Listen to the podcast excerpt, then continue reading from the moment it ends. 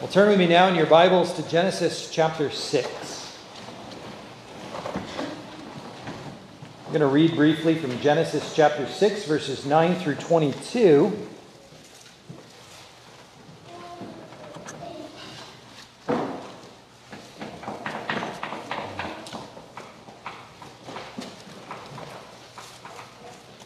When I was a little boy, pastors would read from Genesis 6 through 9 and say the name Noah.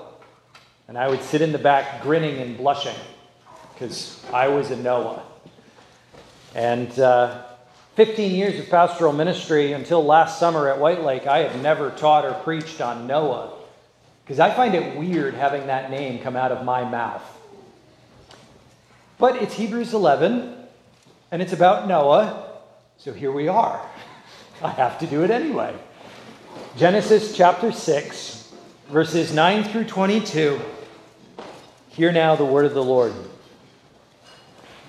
This is the genealogy of Noah. Noah was a just man, perfect in his generations. Noah walked with God. And Noah begot three sons, Shem, Ham, and Japheth. The earth also was corrupt before God, and the earth was filled with violence, so God looked upon the earth, and indeed it was corrupt, for all flesh had corrupted their way on the earth. And God said to Noah, "The end of all flesh has come before me, for the earth is filled with violence through them. And behold, I will destroy them with the earth. Make yourself an ark of gopher wood. Make rooms in the ark, and cover it inside and outside with pitch. And this is how you shall make it. The length of the ark shall be 300 cubits, its width 50 cubits, and its height 30 cubits.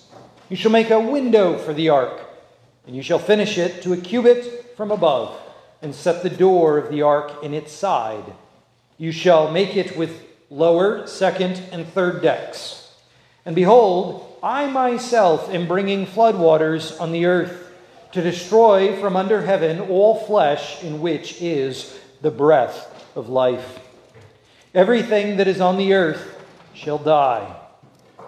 But I will establish my covenant with you, and you shall go into the ark, you, your sons, your wife, and your sons' wives with you. And of every living thing of all flesh you shall bring two of every sort into the ark, to keep them alive with you. They shall be male and female. Of the birds after their kind, of animals after their kind, and of every creeping thing of the earth after its kind. Two of every kind will come to you to keep them alive. And you shall take for yourself of all food that is eaten, and you shall gather it to yourself, and it shall be food for you and for them." Thus Noah did, according to all that God commanded him. So he did. Amen. One thing that is striking, if you are reading through the book of Genesis, as maybe some of you are here in the month of January, if you've restarted your Reading Through the Bible in a Year program, and you start with Genesis, is that you notice right away the heroes are not very talkative. This story introduces us to Noah. We have a chapter and a half of backstory, the family of Noah in chapter 5, the scene that the world that Noah occupies in chapter 6, and then the commission or call to Noah in chapter 6, the second half. Even on into chapter 7, we have a record of the coming of the flood, the building of the ark, even then on into chapter 8. In fact, the first time Noah talks is the very end of his life, when he blesses his sons and curses one of them. He's not a talker. But verse 22 says, "Thus Noah did." His faith, as we are about to read about in Hebrews 11, was not found in his conversation, but his action. Noah was given commands by God, and he obeyed. he did them. With this in mind, turn over to Hebrews chapter 11. Our sermon this morning is from Hebrews chapter 11. We'll read verses 5 through 7. Hebrews 11, verses 5 through 7. And we're looking at two men this morning, Enoch and Noah. They follow up Abel, their predecessor, as they unpack this concept of what is faith. And they illustrate it for us. Hebrews chapter 11, verses 5 through 7. Hear now the word of the Lord. By faith, Enoch was taken away so that he did not see death, and was not found because God had taken him. For before he was taken, he had this testimony that he pleased God. But without faith, it is impossible to please him. For he who comes to God must believe that he is, and that he is a rewarder of those who diligently seek him. By faith, Noah, being divinely warned of things not yet seen, moved with godly fear, prepared an ark for the saving of his household, by which he condemned the world and became heir of the righteousness, which is according to faith. Amen and amen. In the forest behind our farmhouse, there was one great big tree that grew up beside an old logging road. It was down below the sap house. And one spring, I thought to myself, I'm getting pretty good with this mountain bike thing. I think I'll jump on my bike and ride down past the sap house. You guys know what a sap house is? That's where you take the sap and you turn it into maple syrup. And I'm going to bike down past that onto the old logging road, down through the woods, and I'm going to just have some fun tearing up the springtime mud in the woods. As I pedaled past the old sap house, down the hill into the logging road, I saw the great big tree. Tall and straight and thick and round, only something dramatic had happened over the winter. It wasn't vertical, it was horizontal. That had come down over the winter and was stretched out across the old logging road. And there was no way to get a mountain bike around it.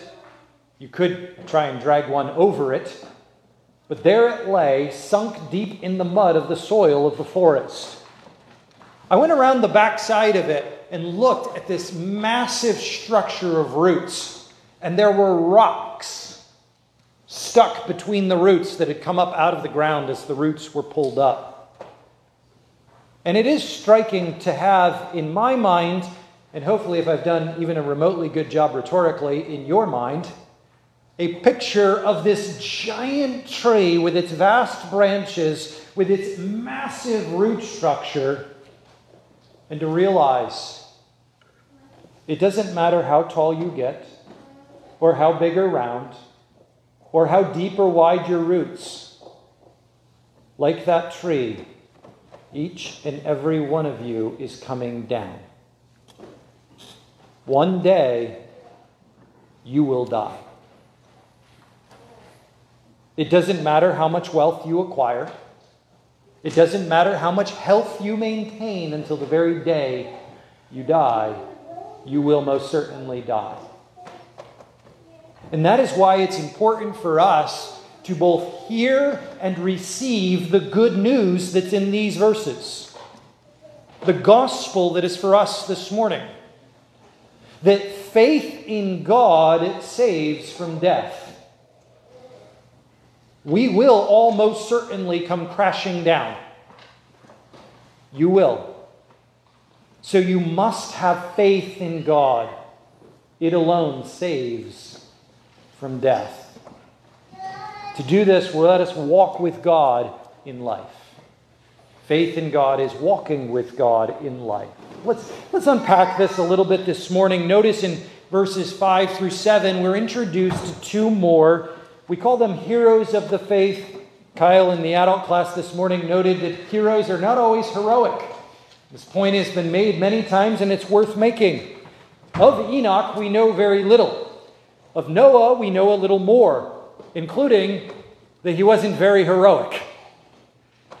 As we look at Enoch first in verse 5, we're told that by faith Enoch was taken away so that he did not see death and was not found because God had taken him.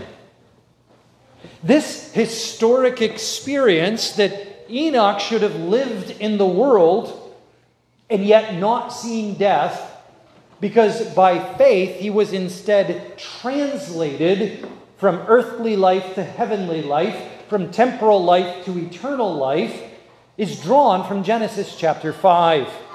If you went through the worship guide, you read from Genesis 5 a few days ago. And there's a rhythm and a cadence to the Hebrew there. There was a man. He grew up. He got married. He had kids. He died.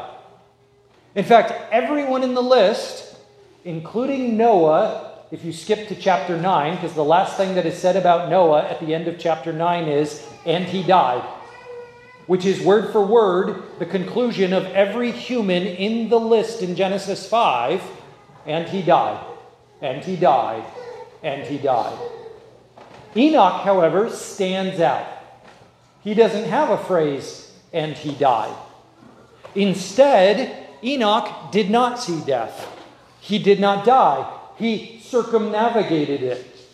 Now, of course, being after the Enlightenment, in a very grounded, secular, scientific age, we want to know exactly what that means, metabolically, physically. And the correct answer is, I have no idea what that means. I know that it means what we are to understand. If you want to escape death, if you want to defeat death, then you must have faith. Now, interestingly enough, faith, as it is here called in Hebrews 5, is in Genesis 5 called walking with God. Now, we saw this in Adam. He walked with God in the cool of the day in the garden before the fall. It repeats again with Enoch. He walked with God and was no more, for the Lord took him. It repeats again with Noah. Noah was a righteous man, blameless in his generations.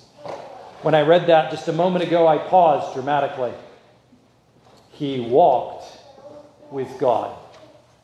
It is the same statement for Enoch and Noah, that when the author of the book of Hebrews, that is the Holy Spirit, says to us, live by faith, that phrase, live by faith, means walk with God. Have a relationship with God that is at the core and the base of who you are. It is the root of your reality, the root of your identity. Enoch walked with God.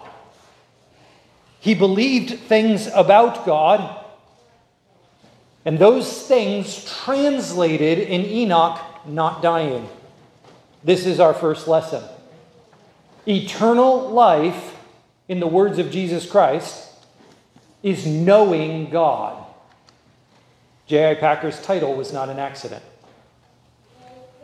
To know God, and he doesn't mean intellectually comprehend. He means know as in husband and wife know each other and there's a baby. He means life-giving union from a love and a bond and a relationship. Enoch knew God. He walked with him. He was united to him. He was inseparable from him. And this point is made strong in verse 6. For without faith, it is impossible to please him. God was pleased with Enoch, and this is why he took him from life to life and just skipped death as a step. It is impossible to please him, for he who comes to God, that was Enoch's condition. He came to God, both in a historical sense. Enoch walked with God. That is, he had a relationship with God. He was perpetually and daily coming to God. He was coming to God constantly. But what is more, he came to God once for all in that translation. He walked with God and he was no more, for the Lord took him. He came to God. the man who made it his life's habit to every day get up in the morning and go to God ended up one day waking up and going to God.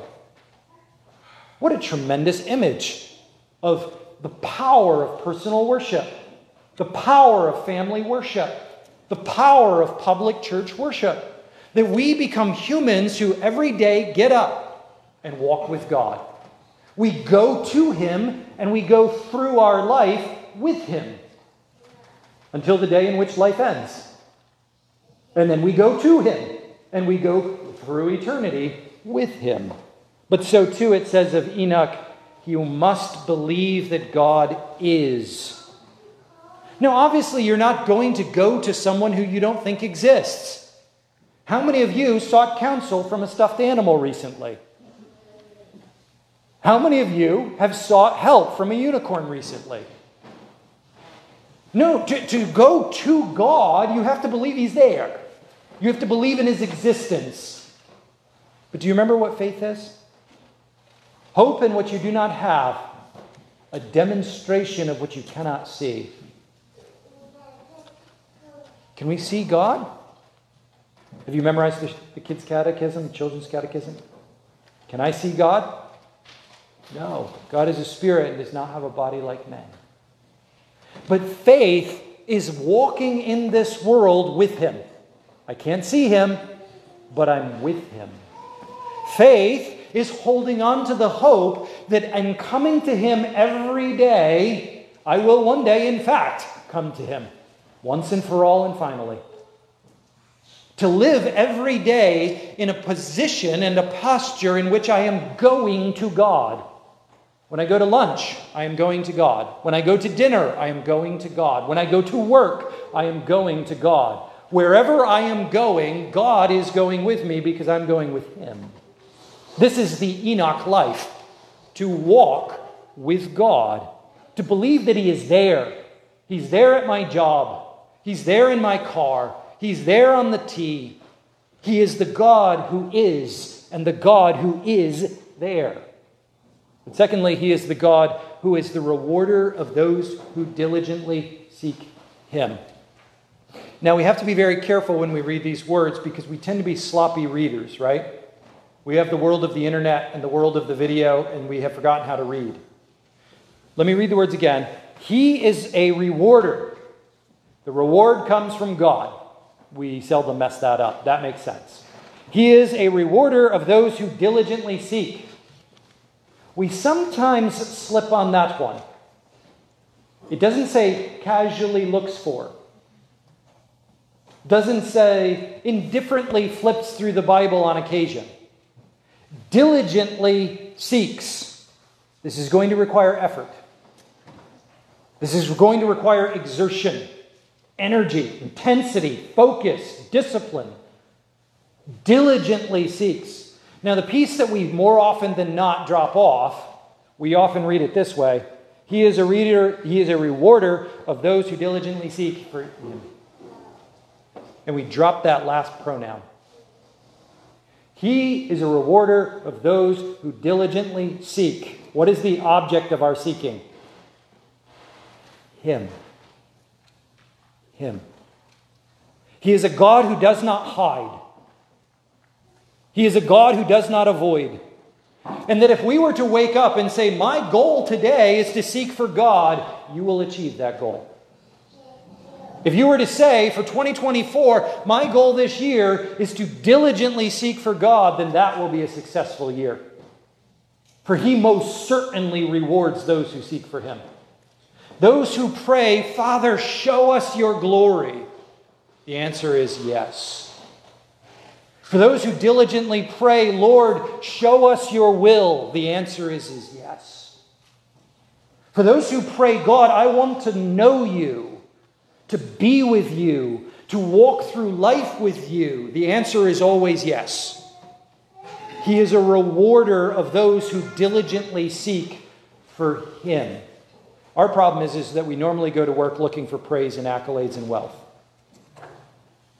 We normally go to work looking for success. We normally go home looking for comfort and peace and self-gratification.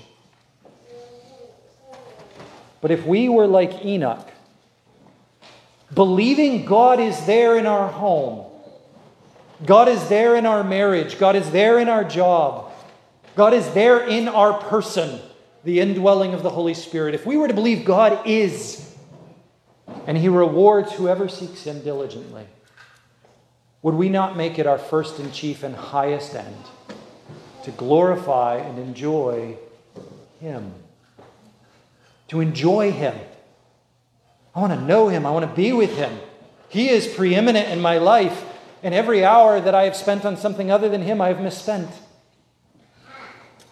To work side by side with Him in the creation. This grows naturally out of the previous verses in Hebrews 11. For we understand the worlds were framed by the Word of God. This creation, and whatever your job is in it, was framed, designed, constructed on Christ, for Christ, through Christ. But so too, that the things which are seen were not made of things which are visible. That the reality that comes to be, the reality that is coming, is based in who Christ is and what He has done. That we should seek God, but seek Him in Christ. This point, that we are to diligently seek God every day in everything we do. To live like He is with us comes to the tip, to the point, in the person and work of Jesus Christ. That point is the point of verse 7. For by faith, Noah, being divinely warned of things not yet seen, moved with godly fear, prepared an ark. This historic statement, recounted for us in Genesis 6 through 9, points to this great narrative in which God comes to one lone man, who we are told in Hebrews chapter 11 was special because of his faith. But do you remember that the words that were used in Genesis 6, this man of faith, what was he known to Moses as? He was righteous. He was blameless in his generation.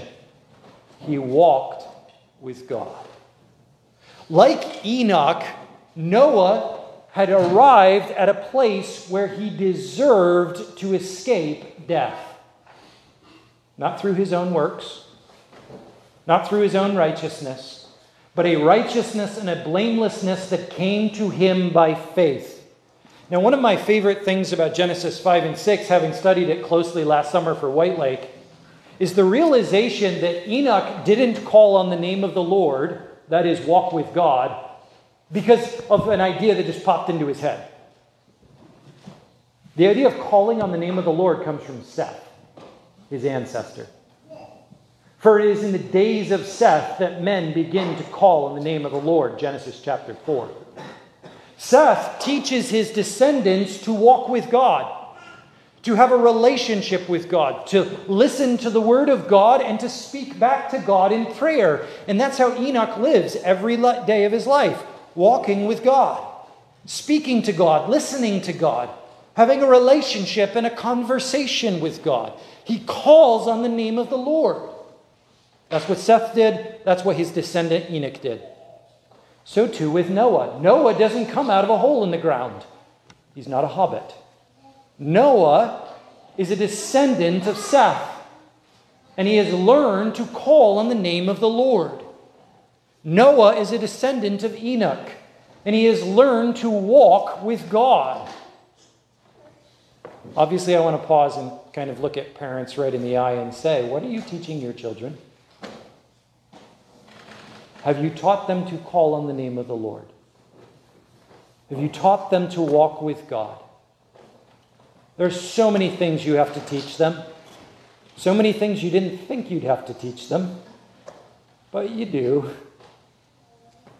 But none more important than this. That which you, dear child, cannot see is real. For the one whom you know only by faith, He is real, and He is at work in this world. Noah grows up in this awareness of the world, this life of faith, believing God is and believing that God reveals himself to those who seek him diligently. This is why Noah is so silent in Genesis chapter 6. God shows up and says, there's going to be a flood. There's going to be an ark in which you can be safe from the flood. And Noah says, cool, where's the hammer? Where's the saw? He has learned this life of faith. God says it, that's done. We're not having a conversation. God says it, Noah does it. He lives by faith. What God says, Noah does. Nothing else. It's that simple. That's faith. He believes in what he cannot see. He hopes for what he does not yet hold. Noah is divinely warned of the flood, and he believes the flood is coming. He thinks the flood is coming. He acts like the flood is coming. He responds in a way for 120 years that says, this flood is coming. I believe it more surely than I believe dawn is coming tomorrow, or just as surely. Noah thinks it and does it. He is divinely warned of the flood. But he is also divinely warned of the ark being suitable for surviving the flood. Now, this ark is a fascinating thing, and to look back at what was done there, Noah is told to take gopher wood. That's the Hebrew word. I have no idea what gopher means because they never translated it out of Hebrew. The original Hebrew word is gopher. We have no idea what it means, so we never translated it. So children for thousands of years have sung, build him an ark. Well, that's more like 100, but, build it out of gopher bark. We don't know what it is. It's covered in pine pitch. It's covered in tar. It's made waterproof.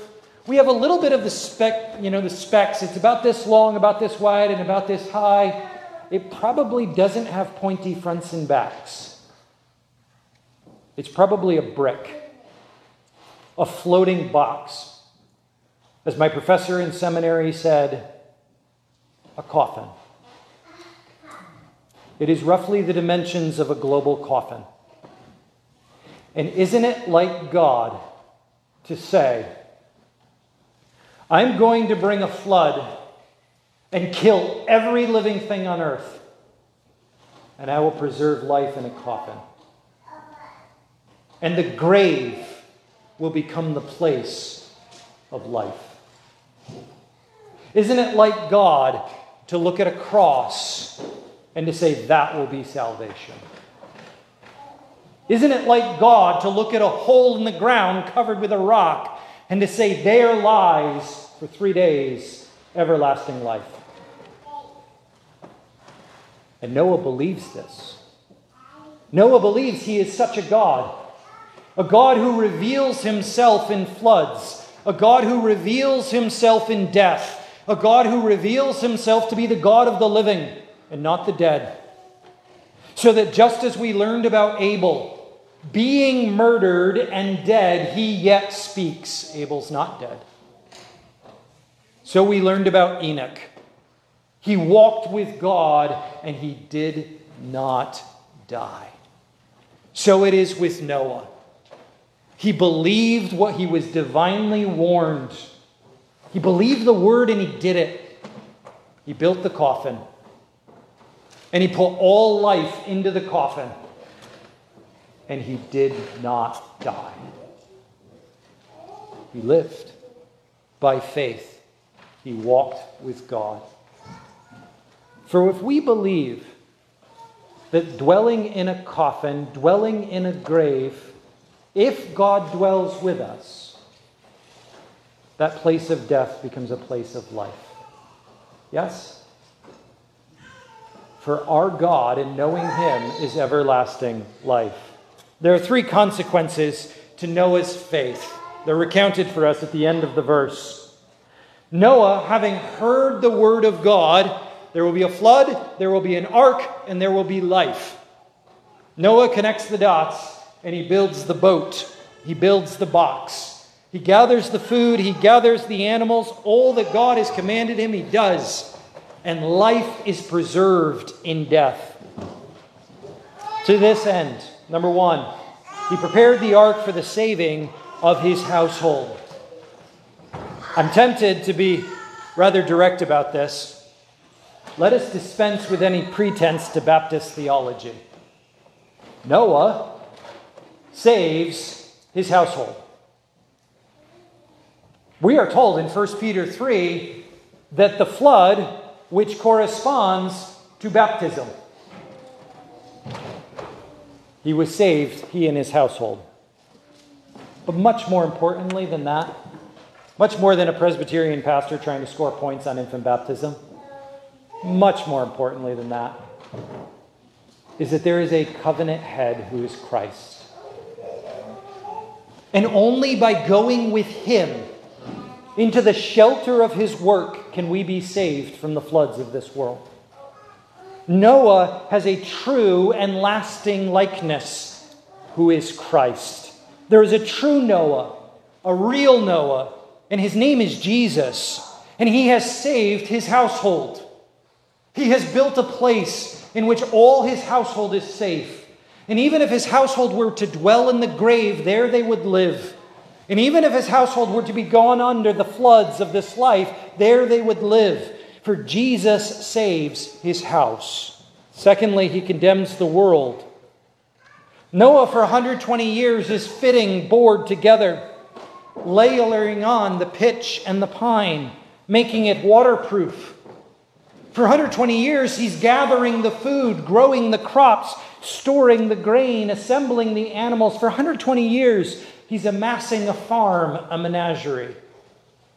And he's applying to his family the laws of God.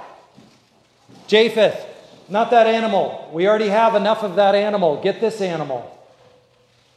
Ham, we have enough of that food. Get the other food.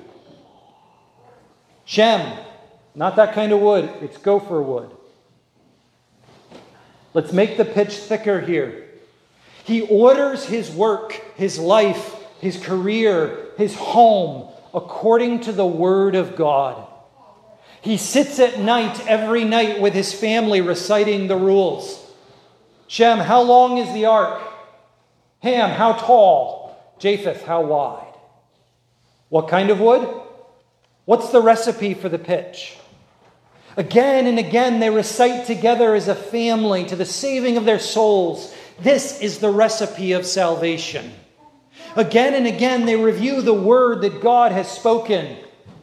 And as the family sing together, recite together the very word of God, and as the family apply to their relationships, to their careers, the very word of God, all the world stands condemned. No one can plead ignorance. No one can deny that God gave them over a century of faithful preaching. And still they did not believe. But the third and final piece is that Noah became an heir of the righteousness which is according to faith. Notice that it says Noah became an heir. He did not possess the righteousness. Noah died, like everyone in this list, not having the reality to which he looked. Can you imagine the day that door came off and that breeze swept up the mountain valley of Ararat and the sun was glimmering on that fresh earth?